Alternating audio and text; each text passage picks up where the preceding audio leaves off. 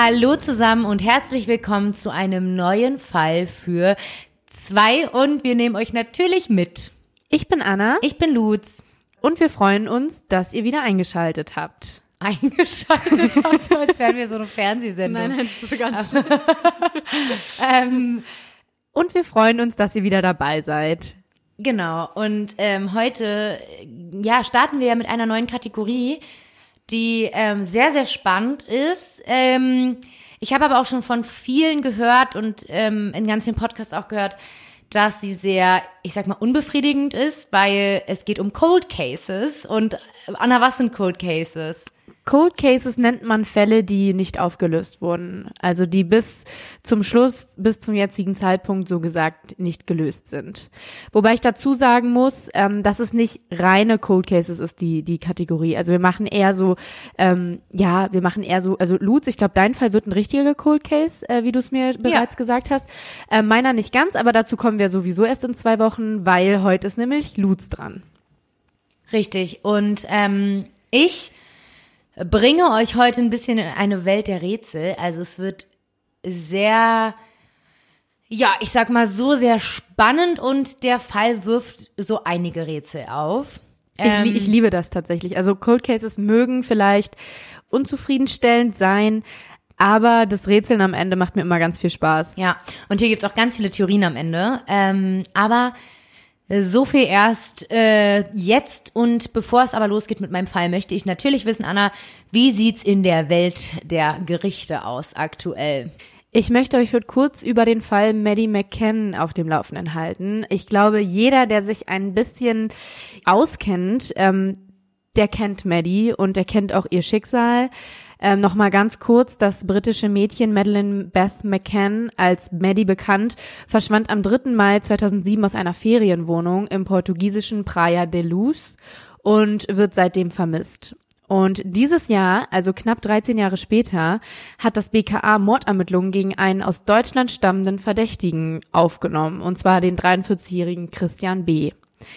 Du müsstest darüber auch gehört haben, oder? Also das ist ja jetzt auch ganz weit durch die Presse gegangen dieses Jahr. Ja, total.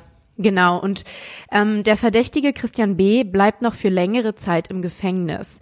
Er wurde nämlich Ende letzten Jahres wegen der 2005 begangenen Vergewaltigung einer 72-jährigen US-Amerikanerin zu sieben Jahren Haft in Braunschweig verurteilt und sitzt derzeit auch noch wegen einer anderen Haftstrafe, die das Amtsgericht Niebüll 2011 wegen Drogenhandels verhängt hatte. Und zwar sitzt er gerade in der JVA Kiel ein.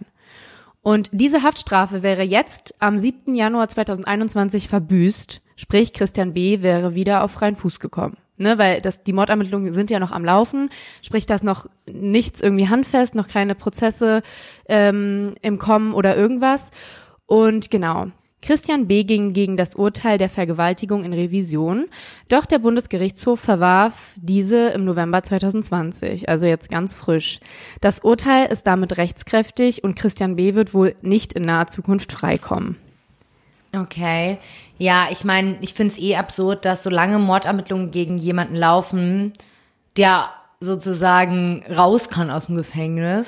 Ja, dann wäre vielleicht über anderes, über Untersuchungshaft oder so entschieden worden, aber so ging es jetzt erstmal darum, hat er diese ähm, wirkliche Haftstrafe halt noch abzusitzen, wenn das Urteil rechtskräftig ist. Und das ist natürlich eine Erleichterung auch für viele Menschen, denke ich, ähm, dass er einfach auch in Kontrolle in Haft bleibt erstmal, weißt du? Ja. Ähm, ja, auch eine Aussetzung der Reststrafe zur Bewährung war am Landgericht Braunschweig erst jetzt abgelehnt worden. Und ähm, genau, das BKA und die Staatsanwaltschaft Braunschweig ermitteln jetzt gegen den mehrfach vorbestraften Sexualstraftäter wegen des Mordverdachts, wie sie Anfang Juni öffentlich gemacht hatten. Und ein Haftbefehl wurde deshalb halt aber noch nicht verwirklicht.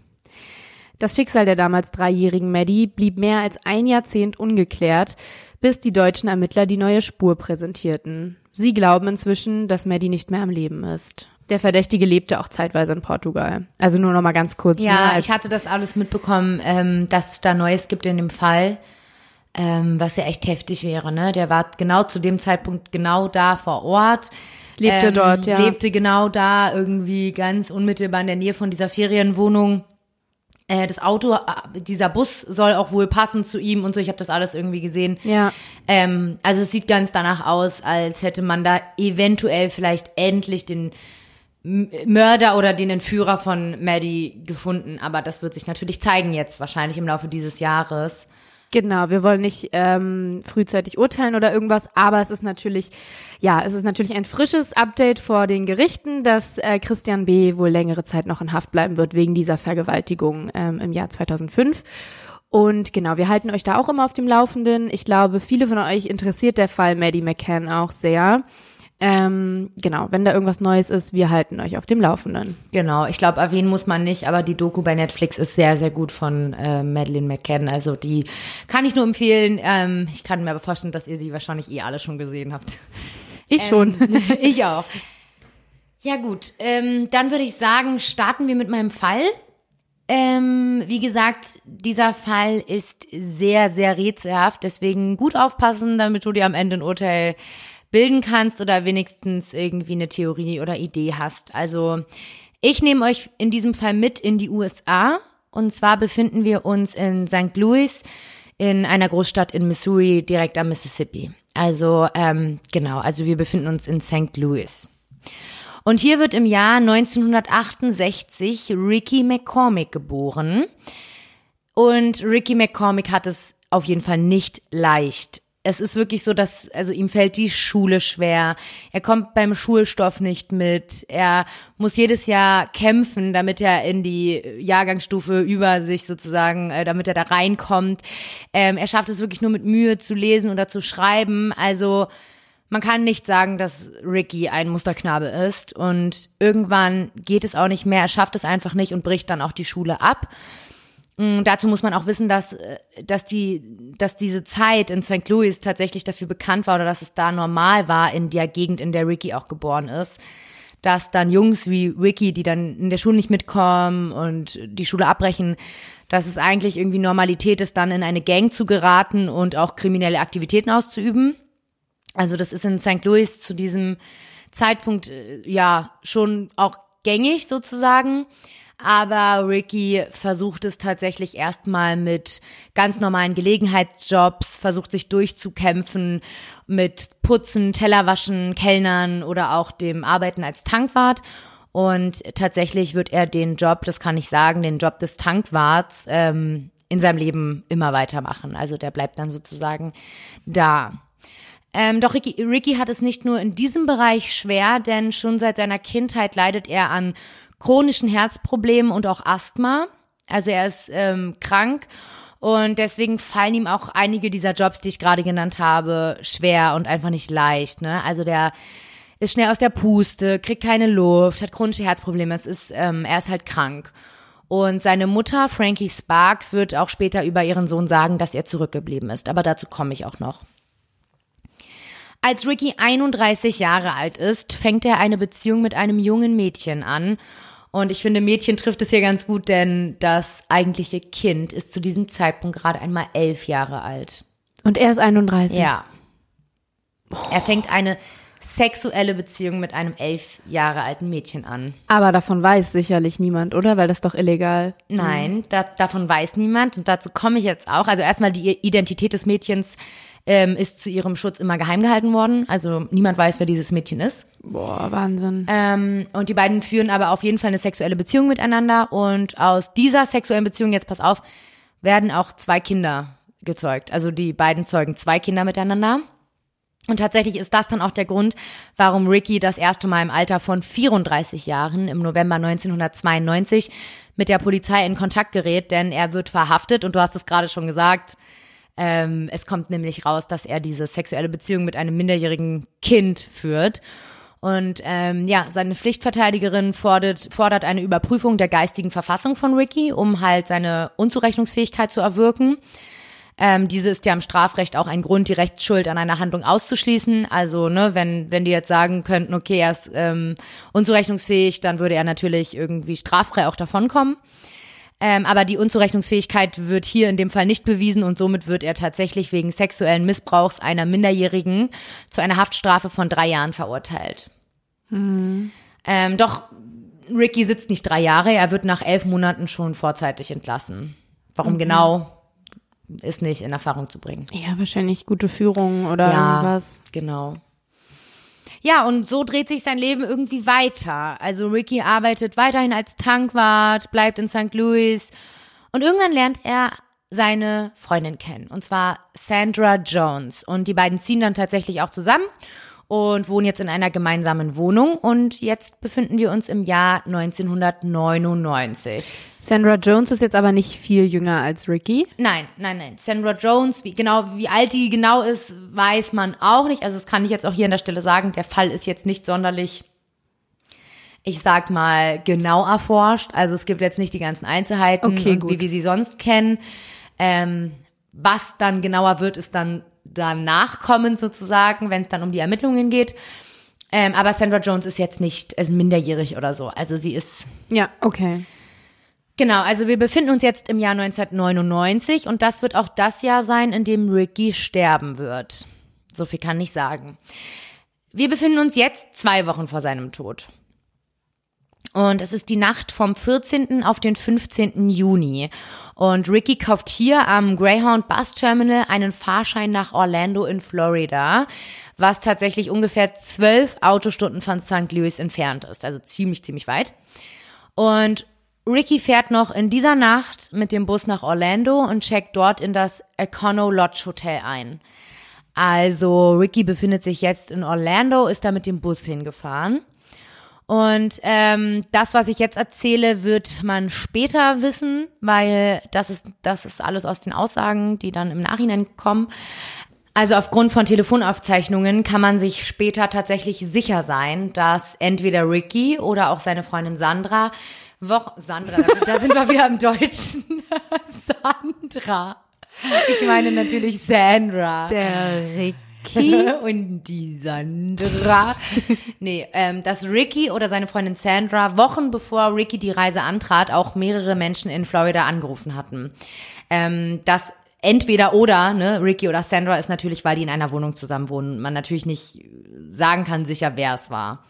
Von, warte, von wo aus haben die dann angerufen? Die wurden angerufen. Nee, die haben äh, mehrere Menschen in Florida angerufen, bevor, bevor Ricky die Reise angetreten Ah ist. ja, okay, okay, okay. Mhm. Bis heute ist nicht bekannt, das muss man sich auch mal überlegen, warum Ricky nach Orlando gefahren ist und was er dort gemacht hat.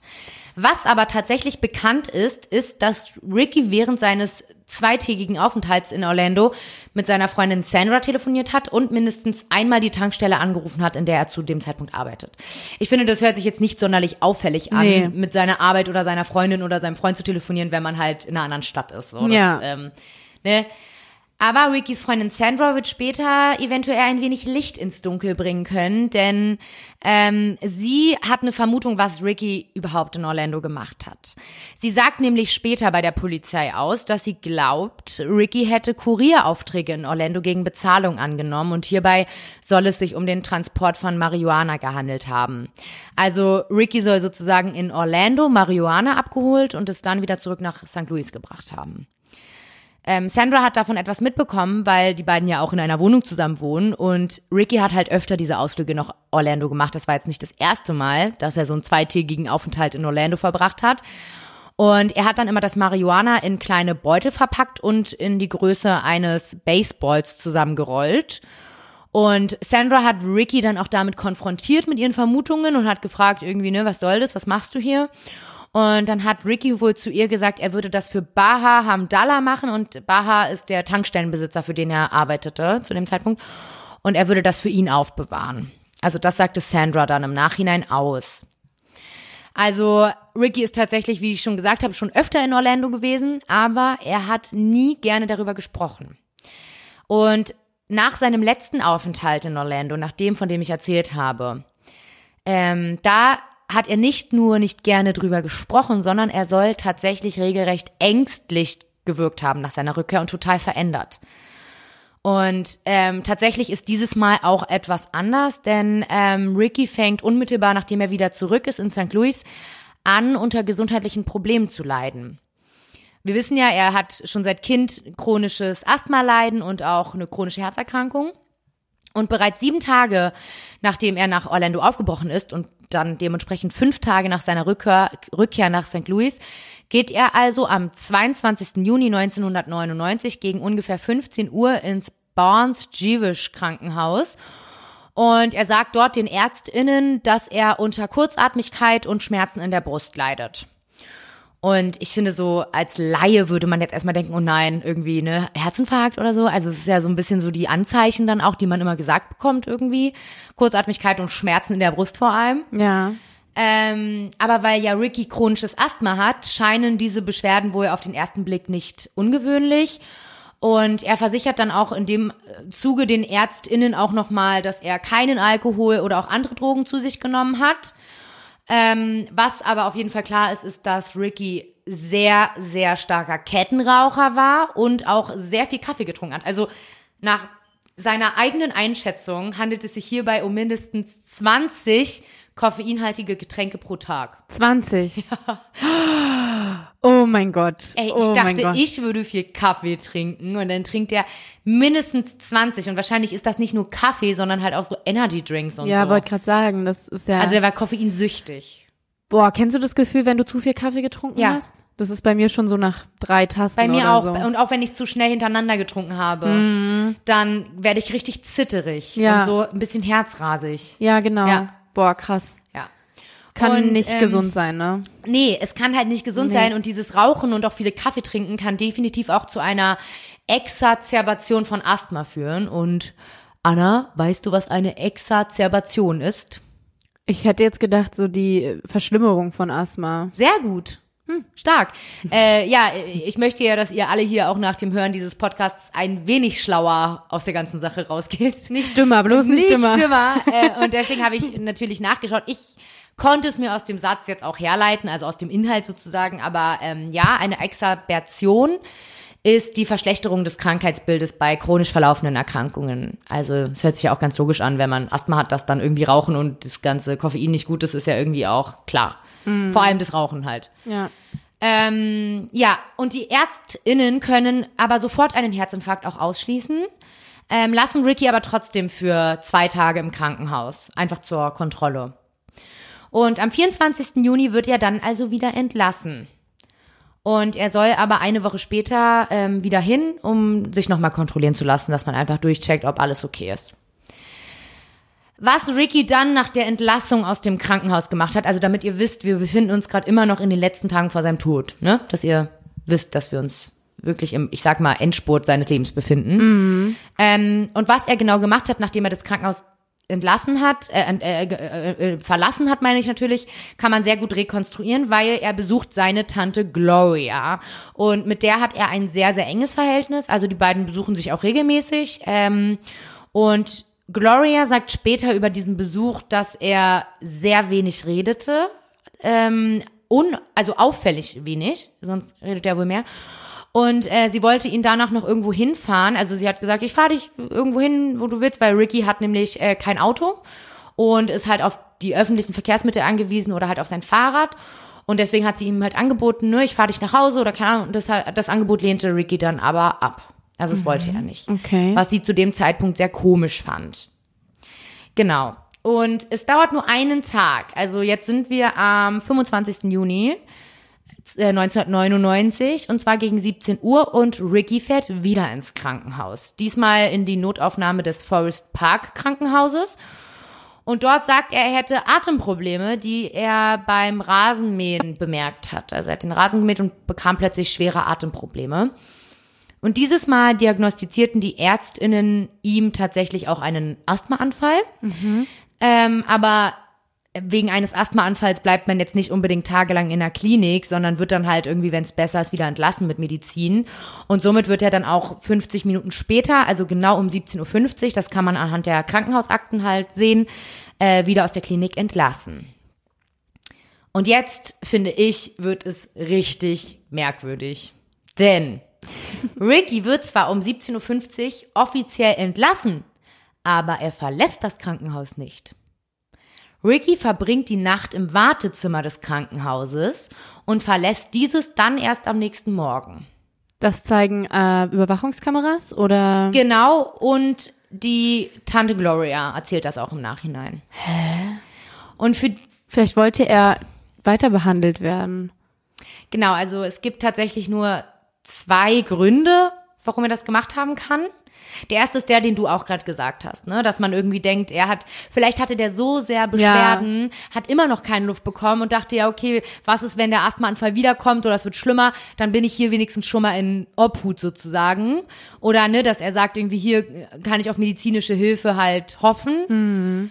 Ähm, das ist die erste plausible Erklärung für diese, ja, für diese Handlung. Der andere Grund wäre allerdings ein wenig beunruhigender. Und zwar, und den halte ich auch für plausibel tatsächlich, ist, Ricky hatte eventuell Angst vor ihm verfolgenden Personen und hat sich im Wartezimmer des Krankenhauses sicher und beschützt gefühlt. Oh nee. Und tatsächlich oh. vermutet seine Tante Gloria auch diese Variante. Also sie sagt, dass er möglicherweise Angst vor jemandem hatte, der ihm etwas antun wollte. Und ich finde, das passt auch zu seinem Verhalten, nachdem er aus Orlando wiedergekommen ist. Weil Sandra Jones hat ja auch gesagt, dass er sehr ängstlich danach gewirkt haben soll. Ähm, diese Krankenhaus, im Krankenhaus bist du halt sicher. Ja, ne? da, sind überall kann, Menschen. Genau, da kann dir irgendwie. Also irgendwie komisch, so als würde er nicht nach Hause gehen wollen. Er, er war ja auch davor, wurde er zwei Tage im Krankenhaus behalten und wollte auch gar nicht raus.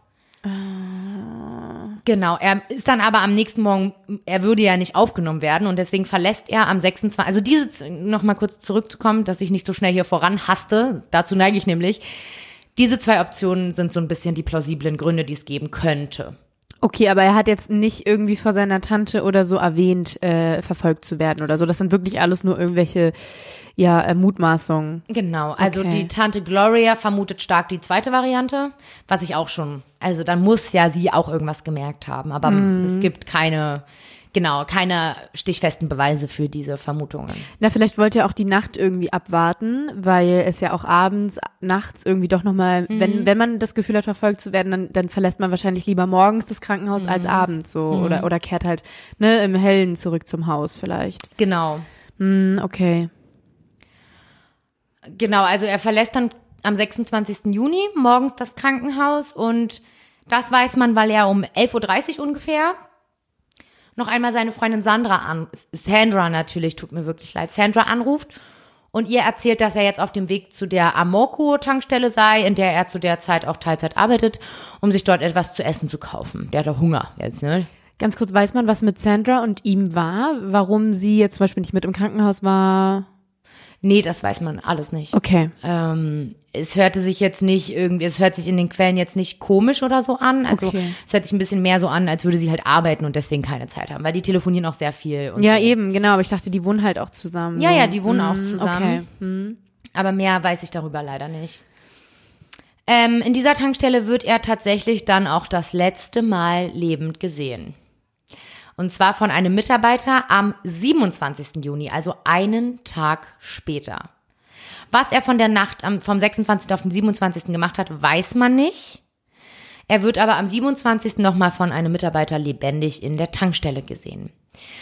Und ja, das finde ich jetzt auch ein bisschen komisch, denn vom 27. Juni bis zum 30. Juni hat niemand mehr etwas von Ricky gehört oder gesehen und es wird keine Vermisstenanzeige gemacht. Also ich meine, ja, es sind nur drei Tage, aber wenn ich auch nur einen Tag, wenn ein Tag niemand was von meinem Freund oder weiß ich nicht, von wem auch immer hören würde und der würde nicht nach Hause kommen, da mache ich doch eine Vermisstenanzeige.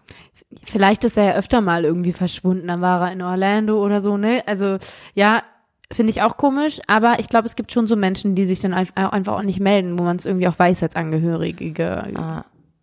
Aber am 30. Juni wird Ricky dann auch gefunden. Ach so. Aber tot. Ja. Wie auch sonst in einem True Crime Podcast.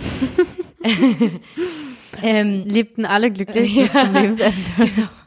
Happy End. Schön wär's. Ricky ist zu diesem Zeitpunkt 41 Jahre alt. Eine Autofahrerin entdeckte eine Leiche in einem Kornfeld neben dem Highway 367, nördlich von St. Louis. ich, ich mag's, wie Lutz die Zahlen ausspricht. ich kann es kurz sagen. 3067. Leicht, leicht, leicht lispelig. da ist wieder mein Lispelproblem. Sie alarmiert also sofort den Sheriff und die Polizei. Und ähm, der Tote wurde dann tatsächlich anhand seiner Fingerabdrücke identifiziert.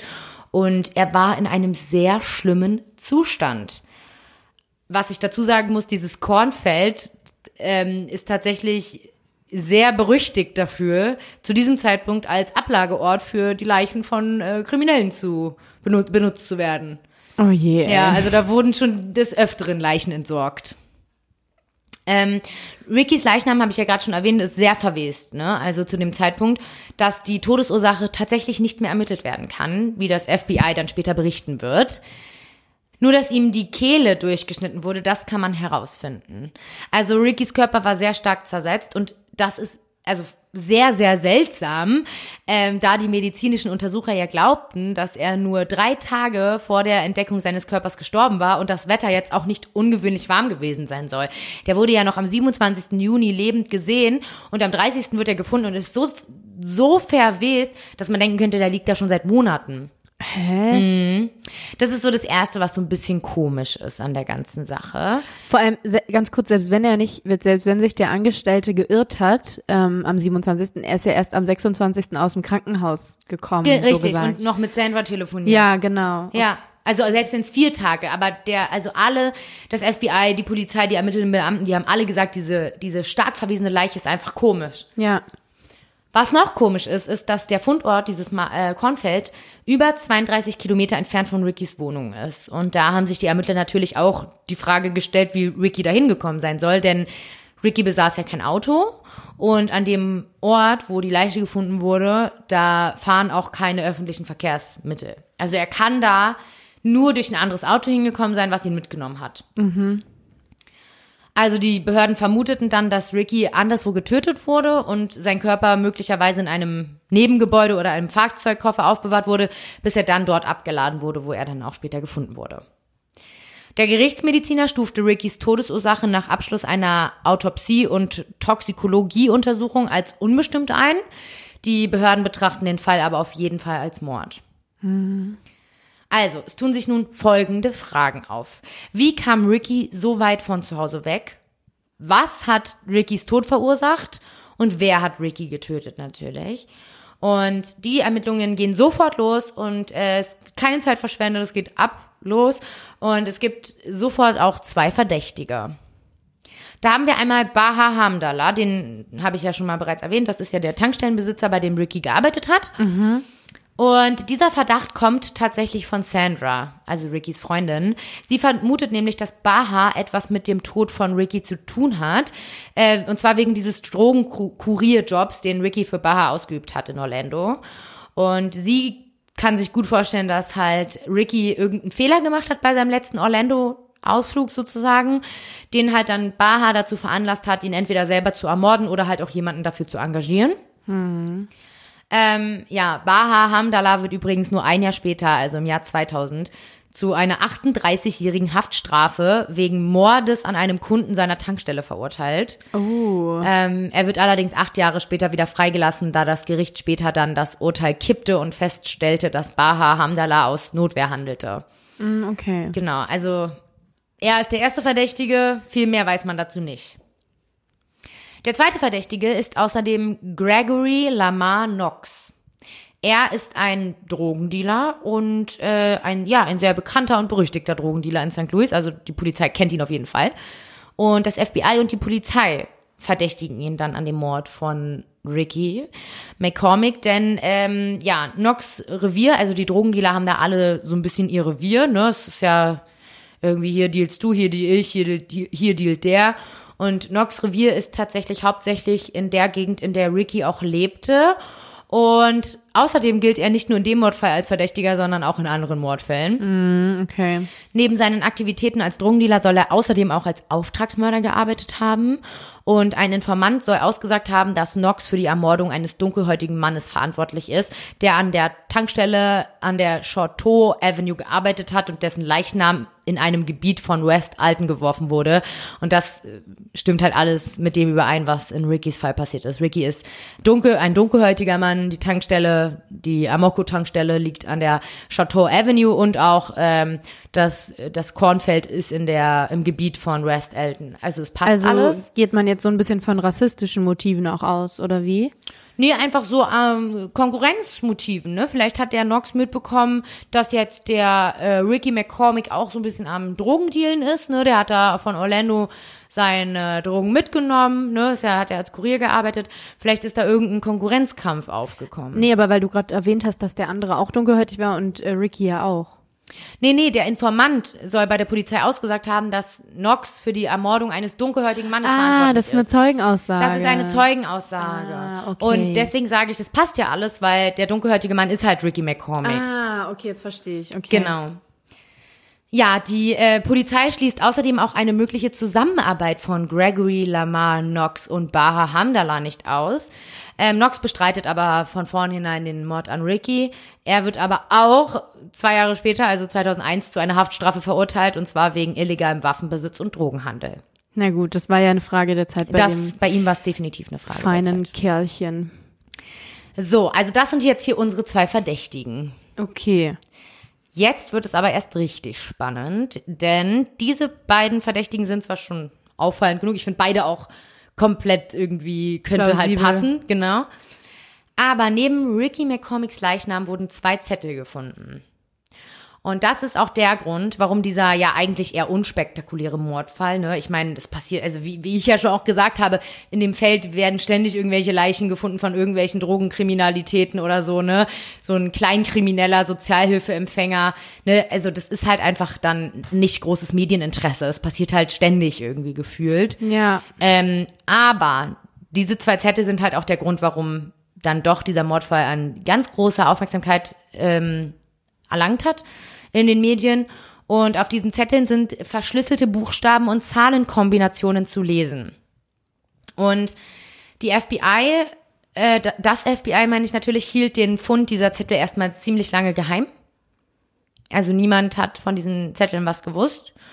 Und intern schaltete halt das FBI seine Kryptologieabteilung ein, die Crypt, Crypt Analysis und Racketeering Records Unit, also die CRRU, sorry. Ähm, sorry. sorry, sorry, jetzt bin ich hier vor dem Englisch. Äh, ähm, doch diese konnten halt die Kryptogramme nicht lösen. Und die haben wirklich die größten Experten dazugezogen, die es beim FBI überhaupt gibt. Ähm, und diese Dechiffrier-Experten des FBI haben auch eigentlich eine Erfolgsquote von etwa 99 Prozent. Wow. Und ähm, das ist halt unglaublich. Und sogar die Zusammenarbeit mit der American Cryptogram Association brachte die Ermittler nicht weiter. Also die haben alles probiert. Die haben alles gemacht und alles probiert. Und es ging einfach nicht. Also die konnten diese beiden Zettel, diese Buchstaben- und Zahlenkombinationen einfach nicht entschlüsseln. Hast du die Kombination? Ja, ich habe die vorliegen. Ähm, man kann daraus, also ich kann jetzt gerne erzählen, was da drauf, also das Ja, gut, halt, okay, nee. macht halt keinen Sinn. Wir können euch die gerne posten. Es Ja. gibt Originalaufnahmen von diesen äh, beiden Zetteln. Die können wir gerne bei Instagram reinstellen. Ähm, aber hier kann ich Vielleicht lösen wir das ja. ja, es ist wirklich, also es gibt tatsächlich auch noch auf allen Internetseiten, wenn Sie eine Idee haben, dann schreiben Sie an hier FBI at, äh, die suchen immer noch nach Leuten, die das entschlüsseln. Ähm, ja. Und das ist auch der Grund, warum die dann am 30. März 2011, also ne, zwölf Jahre nach dem Mord, ähm, an die Öffentlichkeit gegangen sind. Und zwar mit der Hoffnung, dass irgendeiner darunter, äh, an der Öffentlichkeit darunter sein könnte, der die Zettel lösen kann. Also irgend so ein Hobby- oder Berufskryptograf äh, oder so. Dechiffrierer. Ein Dechiffrierer, genau. Oder wie das heißt. Dan Olson, der Chef der CRRU des FBI, erklärte die Bedeutung der auf Ricky gefundenen äh, Chiffre. Und zwar sagt er darüber, es kommt nicht oft vor, dass wir eine ungelöste Chiffre dieser Länge und Bedeutung haben. Die Zeichen sind nicht zufällig. Es gibt zum Beispiel viele E, die als Abstandshalter verwendet werden könnten. Es gibt viele Eigenschaften, die darauf hindeuten, dass es gelöst werden könnte. Viele Muster. Das Problem ist, dass wir nicht wissen, warum es nicht lösbar ist. Also du siehst, das ist wirklich ähm, bislang, bis heute bleibt auch das ohne Erfolg. Also ne, vor acht Jahren wurde dann die ähm, wurden die Zettel an die Öffentlichkeit gegeben. Die Notizen sind trotzdem weiterhin ungelöst.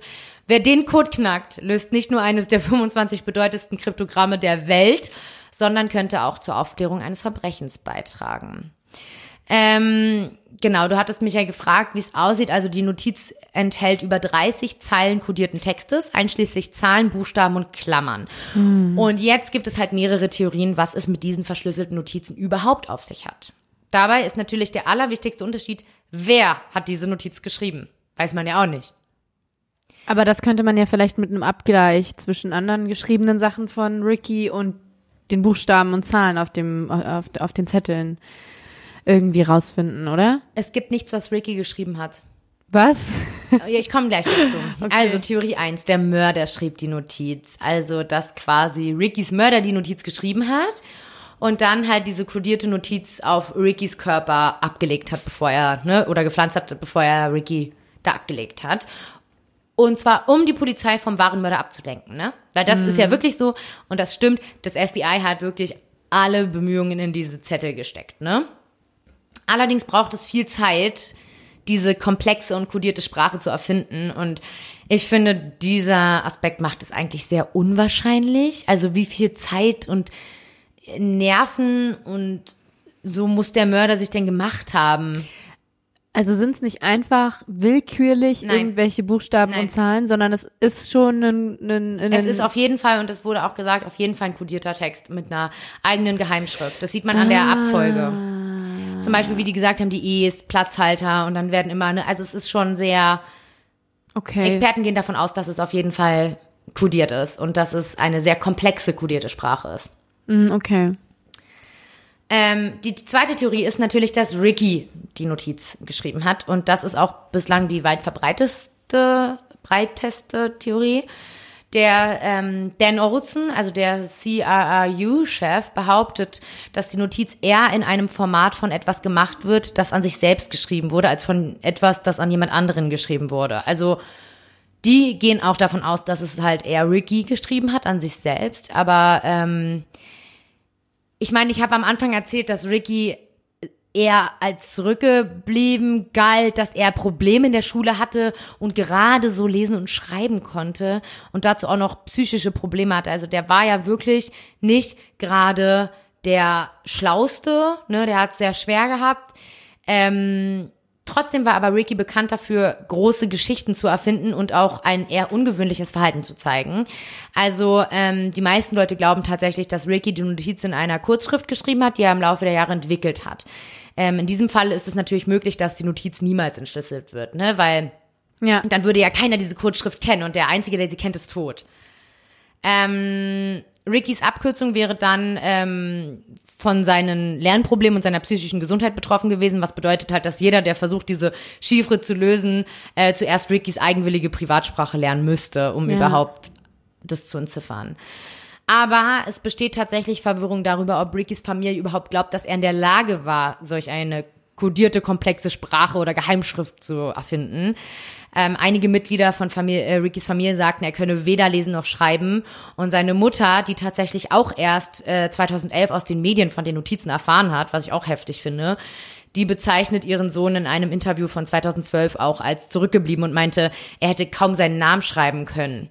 Mhm. Ähm, sie hätte dem FBI damals außerdem nur gesagt, dass er als Kind sinnlose Buchstaben auf Zettel gekritzelt habe, was das FBI dann als verschlüsselte Notizen missinterpretiert hätte. Mhm. Also sie ist sich sicher, dass es ihr Sohn auf keinen Fall war. Und so wäre es natürlich auch unwahrscheinlich, dass er diese Nachricht geschrieben haben kann. Andere Familienmitglieder erwähnen aber allerdings, dass Ricky seit seiner Kindheit seine eigene geheime Sprache geschrieben habe. Er soll in seiner Kindheit ab und an ähnliche verschlüsselte Texte zu Papier gebracht haben. Also der soll das schon öfter auch mal gemacht haben. Leider gibt es keine Muster von Rickys Handschrift und das da, wo ich, äh, was du gerade gesagt hattest, klar, es wäre irgendwie cool, das abgleichen zu können kann man ja heutzutage mit diesen Schriftanalysen auch auf jeden Fall machen. Ja, super gut sogar. Also Aber selbst wenn du nichts, was er geschrieben hat. Hm. Selbst wenn du die die Schrift verstellst oder so, dann dann kann man trotzdem mal so kleine Haken, ne? Genau. Mhm. Ja, also es gibt nichts, äh, mit dem man die Notiz vergleichen könnte, um festzustellen, nichts. ob also, der Autor war. Nichts. Es gibt kein einziges Muster von Rickys Handschrift und ich finde, das belegt auch nochmal, dass er kaum lesen und schreiben konnte. Bei ihm zu Hause kein nichts, Einkaufszettel, nichts, kein nichts, nichts. Hä? Ja, und ich finde, das passt halt dazu, dass man sagt, er konnte nicht mal schreiben. Ja, voll, weil wenn man auch so eine Sprache, sage ich mal, erfindet oder ne, irgendwie, ja. ähm, das braucht ja auch viel Übung. Denke ich jetzt einfach mal, da hätte er ja mindestens auch seine Ziffern und seine ähm, seine Codes üben müssen irgendwie per Handschrift. Also, ne, dann müsste man ja vielleicht auch irgendwie, weiß ich nicht, irgendwas zu Hause finden, wo er auch in dieser Sprache gesprochen, geschrieben hat oder. Natürlich, er muss, genau, er muss die üben, er muss die ja, und, und äh, äh, wenn er mal eine Geheimschrift entwickelt, dann schreibt man die ja auf. Ja, sicher, klar. Nee. Also ich glaube nicht, dass er das geschrieben hat. Kann ich mir auch nicht vorstellen. So. Es gibt noch eine dritte Theorie. Die dritte ist, dass er diese Notiz versendet hat. Also Ricky versandte die Notiz. Und diese kommt von der Kryptografin Elonka Dunnen. Sie behauptet, dass Theorie 2, also ne, dass Ricky die Notizen selber geschrieben hat, nicht stimmt. Sie stellt stattdessen die Theorie auf, dass Ricky also sie hat dabei auch äh, seine Ausbildung und auch seinen Hintergrund berücksichtigt, möglicherweise als Kurier für verschlüsselte Nachrichten für Kriminelle gearbeitet hat. Wenn Ricky jedoch getötet wurde, weil er Notizen für schändliche Menschen versandte, scheint es aber seltsam, dass der Mörder halt die Notiz auch auf dem Körper hinterlassen hätte, weil ähm, der hätte ja dann wissen müssen, dass die Polizei die findet. Und äh, wenn es dann so, ich sag mal, verschlüsselte Nachrichten für Kriminelle sein sollen, dann macht's ja keinen Sinn. Nee, die hätte er dann mitgenommen. Ja. Der oder die Täterin, ja. Genau. Das sind die drei Theorien, die es gerade so ein bisschen gibt. Ähm, ja, also wenn man jetzt zum Beispiel so eine verschlüsselte Nachricht dechiffrieren möchte, da gibt es halt erstmal ein paar Schritte und zwar muss man zuerst die benutzte Sprache, ähm, also man muss man erst gucken, welche Sprache überhaupt benutzt wurde. Im Fall des äh, Ricky McCormick wird von Englisch ausgegangen. Also man muss gucken, in welcher Sprache überhaupt diese Geheimsprache gemacht wird. Als zweites geht es dann um das Verschlüsselungssystem. Also denkbar sind beispielsweise das Umordnen oder Austauschen von Wörtern. Ähm, bei Ricky McCormick ähm, ist es ein bisschen komplizierter, denn er ersetzte die Buchstaben. Also in seiner, in diesen Zetteln werden die Buchstaben ersetzt. Ähm, Im dritten Schritt muss der angelegte Schlüssel gefunden werden. Also keine Ahnung, zum Beispiel E gleich. Genau, genau. Und dann, dass irgendein, äh, irgendwas heißt dann, wir treffen uns um zwölf und so. Und zum Beispiel jeder Buchstabe und jede Zahl im Alphabet um eine Position nach rechts verschoben ja, wird. Ja, halt so. einfach der Lösungs Lösungsansatz so gesagt. Genau, einfach. also einfach, ja. die, genau. Wie man es übersetzen kann. Hat man Sprache, System und Schlüssel geknackt, dann fällt der vierte Schritt leicht, und zwar die Umwandlung der Geheimnachricht in einen lesbaren Text. Es gibt aber tatsächlich bis heute keine öffentlich bekannten, ernstzunehmenden Vorschläge für eine Entschlüsselung oder Dekodierung dieser Notizzettel. Ähm, Kryptologen sind sich aber wirklich einig, dass die Notizzettel sinnvolle Informationen enthalten und nicht einfach nur unsinnige Aneinanderreihungen von Buchstaben oder Zahlen sind. Ähm, weil dafür der Text wohl zu viele sich wiederholende Muster und auch sinnvolle sprachähnliche Strukturen aufweist. Also das ist auch das, was du gesagt hattest, ne? So kann es nicht sein, dass es einfach irgendein Gekritze ist. Davon, das glauben die nicht. Ja, aber ich habe mir das jetzt so vorgestellt, irgendwie 9E, FI, 2, weißt du, äh, kann man ja irgendwas aufschreiben, aber klar, ähm, das hätten die wahrscheinlich direkt erkannt, wenn es einfach irgendwelche. Ja, ich glaube, das erkennst du sofort. Ja, gut. Damit kenne ich mich nicht aus, ja. Ja. Also, ähm, ja, man hat alles untersucht, also unter anderem die Interpretation als Adressen, Ortsangaben, Kundendaten, keine Ahnung, Medikationspläne, Rezepturen, aber alles halt ohne Erfolg. Ich denke aber festzuhalten ist, dass ähm, unabhängig davon, wer diese kryptische Notiz geschrieben hat oder warum, ähm, bleibt die Tatsache bestehen, dass weder Ricky noch seine Lieben die Gerechtigkeit erhalten haben, die sie verdienen. Denn der Täter oder die Täterin von Ricky McCormick läuft draußen frei rum. Mhm. Und ähm, ja, das ist der Fall von Ricky McCormick. Bis heute ist es nicht aufgelöst. Wenn irgendein Hobby- oder Berufskryptologe von euch gerade zuhört, oder eine Kryptologin natürlich, ähm, dann schaut doch mal vorbei auf den Seiten von Ricky McCormick. Es gibt wirklich viele, wo mhm. aufgerufen wird, äh, mitzurätseln, diesen, diese Notizen zu entschlüsseln. Ich habe sie mir angeguckt, aber ich komme damit gar nicht, also ich bin da nicht äh, für gemacht. Ähm, es ist aber sehr, sehr spannend und ihr würdet dann tatsächlich nicht nur den Mordfall klären, sondern wirklich eins der ja, krassesten Rätsel und äh, die es gibt gerade. Ähm, wenn ihr mehr von diesem Fall hören möchtet, dann ähm, könnt ihr auch gerne euch dazu die beiden Folgen von dem Podcast True Crime Garage anhören. Hier wird der Fall auch nochmal schön aufgeschlüsselt. Da habe ich auch ein paar meiner Informationen her. Sehr, sehr spannend. Ähm, genau. Also Anna, was sagst du? Ja, krass. Also ähm, ich finde sowas super mysteriös. Ähm, was sollen diese Zettel heißen? Was, was, was soll das sein? Was? Ne, man will jetzt unbedingt wissen einfach. Ähm, wie es dazu kam, dass die auf ihm gelandet sind. Ich meine, man kann ja jetzt auch von irgendwelchen blöden Zufällen äh, sprechen. Vielleicht sind die unabsichtlich da liegen geblieben. Vielleicht ne, dass der Täter sie irgendwie doch geschrieben hat und die wieder vergessen hat oder so, aber das ist ja auch absoluter Quatsch eigentlich, weil wenn du eine Leiche ablegst, ähm, ich weiß nicht, ich finde das ganz, ganz seltsam. Also ich freue mich gleich, die Notiz anzuschauen. Das mache ich gleich mal auf jeden Fall direkt. Bin jetzt ganz gespannt. Wir laden es euch auch bei Instagram bei Fall für zwei hoch. Ähm, ja, krasser Fall auf jeden Fall. Und wie ich zu, erwartet habe, auch sehr unzufriedenstellend. Ja, ich finde es auch. Also, ich finde daran ist einfach alles komisch. Auch diese zwei Wochen vor der Tat sind einfach rundum komisch. Diese Krankenhausaufenthalte, dass er so ängstlich aus Orlando zurückkommt. Was überhaupt hat er in Orlando gemacht? Wen hat er da getroffen? Wen hat er angerufen? Ähm, warum hat er im Wartezimmer geschlafen im Krankenhaus? Ich finde das alles einfach rundum komisch. Mhm. Ähm, deswegen bin ich, also wenn du mich fragst nach meiner Recherche, ich bin mir ziemlich sicher, dass ähm, dieser Trip nach Orlando definitiv was mit seinem Tod zu tun hat. Einfach weil er danach so verängstigt war.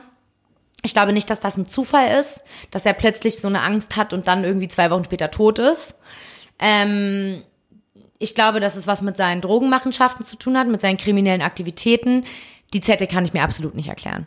Und ähm, ich glaube, so geht's halt ganz vielen, dass man wirklich so ist. Ähm, am Anfang dachte ich 100%, Ricky hätte die selber geschrieben.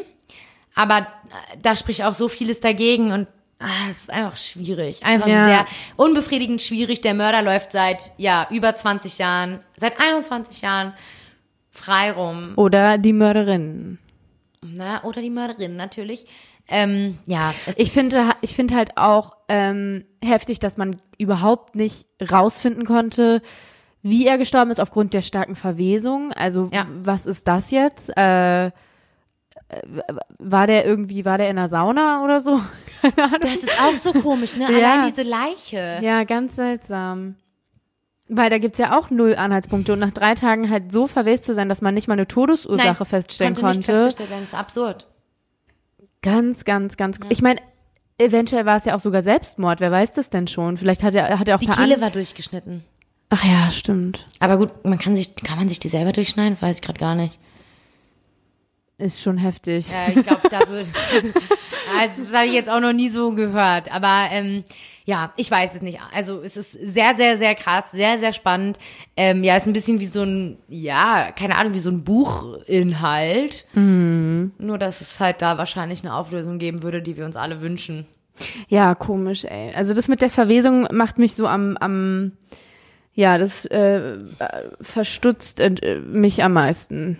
Ja, und es gibt ja nicht mal irgendeinen Anhaltspunkt, irgendeinen Verdächtigen, eine Verdächtige. Es gibt ja nichts. Es war jetzt auch kein ultra heißer Sommer, richtig? Nein, nein, nein. Mhm. Deswegen, die, das haben die ja auch gesagt, die Temperaturen waren zu der Zeit in äh, St. Louis einfach nicht übermäßig heiß. Mhm. Das war ganz normaler Juni. Das ist, ja, da, da kann man, glaube ich, viel rumspinnen und sich ähm, vieles überlegen. Voll. Uns würde interessieren, vielleicht habt ihr ja euch mit dem Fall auch schon mal auseinandergesetzt oder jetzt einfach nur aufgrund von äh, Luts Recherche euch irgendwie ein Bild machen können. Vielleicht habt ihr noch mal ganz andere Anhaltspunkte, ähm, ja, und Ideen. Die würden wir richtig gerne wissen oder ich auf jeden Fall, nee, wir beide. Wir beide, voll. Also ich weiß nicht, ich habe von dem Fall vorher noch nichts gehört. Du? Nee, ich auch nicht. Ich auch mhm. nicht. Deswegen, also er ist zwar sehr bekannt, aber ähm, bei mir kam er jetzt nicht an. Ich kann mir vorstellen, dass er bei einigen von euch auch noch nicht ankam. Aber wenn ihr jetzt nach dem, was ich euch erzählt habe, irgendwie eine irgendeine Idee habt oder irgendwas oder ne, eine Theorie, die ihr, an die ihr glaubt, dann schreibt uns das. Wir können darüber gerne diskutieren. Ich finde es sehr spannend. Und mm, ich ähm, auch. Genau. Hast du denn ein, äh, ein kleines Schlaues Wusstest du für mich? Na, selbstverständlich. Ähm, ich bin ein bisschen auf die Verschlüsselung von Nachrichten eingegangen bei meinem Wusstest du diesmal. Also jetzt äh, gerade erstmal ein bisschen weniger ähm, was mit Jura, aber wusstest du, dass der Fall McCormick nicht der erste Kriminalfall ist, in dem eine verschlüsselte Nachricht eine sehr wichtige Rolle spielt? Kann ich mir vorstellen. Ja, also ich glaube, einen von euch kennt ihr alle sicher, und zwar den weltbekannten Zodiac-Mörder. Ähm, das ist, glaube ich, so das ja, das ist so der, der Hauptfall von verschlüsselten Nachrichten, die man so kennt. Ähm, das ist die Geschichte eines Serienmörders, der Ende der 1960er Jahre im Raum San Francisco mindestens sieben Menschen tötete und ähm, dieser als Zodiac-Mörder bekannte Kriminelle schickte insgesamt vier verschlüsselte Botschaften an die Polizei. Und drei von ihnen sind bis heute nicht dechiffriert und der Täter wurde nie gefasst. Und das da ist auch so gruselig, dieser Fall Zodiac Killer, der hat mich auch fertig gemacht. Ja, und ähm, da gab es auch die wildesten Spekulationen, äh, Mithilfe, Aufrufe von jedermann. Also, ne, da, da war auch, glaube ich, äh, die Hölle los, sage ich mal. Und es sind die Polizisten und Polizistinnen sind verrückt geworden, weil die irgendwie ja, nicht. Wäre nicht, ich auch. Ich glaube, da, da ist so ein, der ein oder andere Polizist oder Polizistin konnte da echt nicht mehr schlafen. Burnout. Ja. ja. Und in Australien zum Beispiel starb 1948 ein nicht identifizierter Mann, der bis kurz vor seinem Tod eine Notiz bestehend aus 50 unverständlichen Buchstaben bei sich getragen hatte. Und vielleicht kennt ihn der ein oder andere auch. Dieser Tote ging nämlich als Somerton Man ein äh, in die Geschichte ein. Ja. Ja, genau. Also das war auch sehr, sehr krass. Also es kommt auch mal vor, will ich jetzt nur ganz kurz, um euch ein bisschen zufriedener ähm, st zu stellen. Es kommt auch vor, dass die Polizei einen Täter mit Hilfe eines geknackten Codes überführen konnte. Ähm, dazu gehört zum Beispiel der Fall des US-Amerikaners Brian Reagan. Dieser war nämlich beruflich für die US-Luftwaffe aktiv und hatte dort Zugang zu streng, streng geheimen Informationen. Und das FBI verdächtigte ihn dann, geheime Unterlagen in den Nahen Osten oder nach China verkauft zu wollen, äh, verkaufen zu wollen. Und ähm, dies hätte ihm im Erfolgsfall nämlich mehrere US-Dollar eingebracht. Millionen. mehrere US-Dollar. Oh wow, also ganze fünf. Dafür würde ich das auch machen. Und als äh, Reagan dann 2001 die USA in Richtung Zürich verlassen wollte, verhaftet ihn dann das FBI am Flughafen ähm, und er hatte insgesamt vier verschlüsselte Nachrichten im Gepäck, über deren Bedeutung er sich ausschwieg.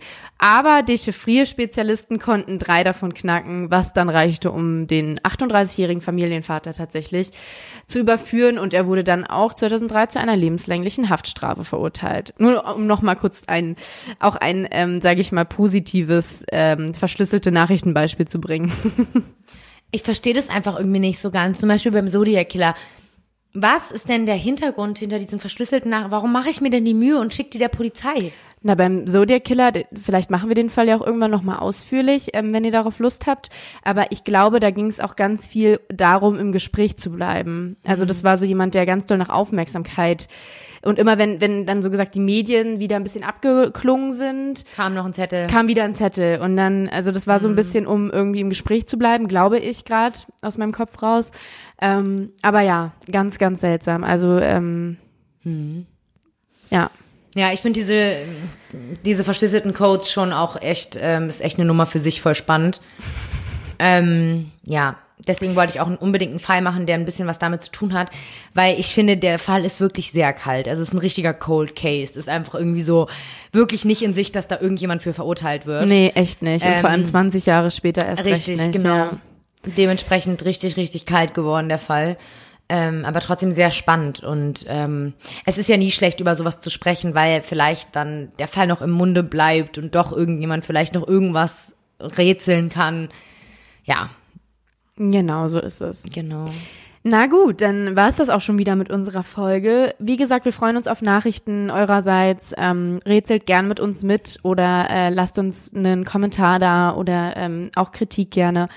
Und wir hören uns in zwei Wochen mit meinem nicht ganz so kalten Fall. Das kann ich jetzt schon mal sagen. Der ist eher so, ja, er war ganz lange kalt, aber mehr sage ich dazu auch nicht. Da bin ich aber mal gespannt.